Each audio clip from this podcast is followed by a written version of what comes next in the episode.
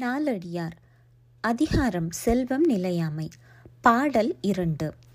துகள்நீர் பெருஞ்செல்வம் தோன்றிய கால் தொட்டு பகடு நடந்த கூழ் பல்லாரோடு உண்க அகடு உரையார் மாட்டும் நில்லாது செல்வம் சகடக்கால் போல வரும். விளக்கம். குற்றமற்ற அறவழியில் ஈட்டிய பெருஞ்செல்வம் உண்டான காலம் தொடங்கி எருமை கடாக்களை பூட்டி உழவு செய்து பெற்ற அப்பொருளை பலருடன் சேர்ந்து உண்ணுக ஏனெனில் செல்வம் யாரிடத்திலும் நிலையாக நிற்காமல் வண்டி சக்கரம் போல் மேல் கீழாகவும் கீழ் மேலாகவும் மாறி வரும் இங்கிலீஷ் மீனிங்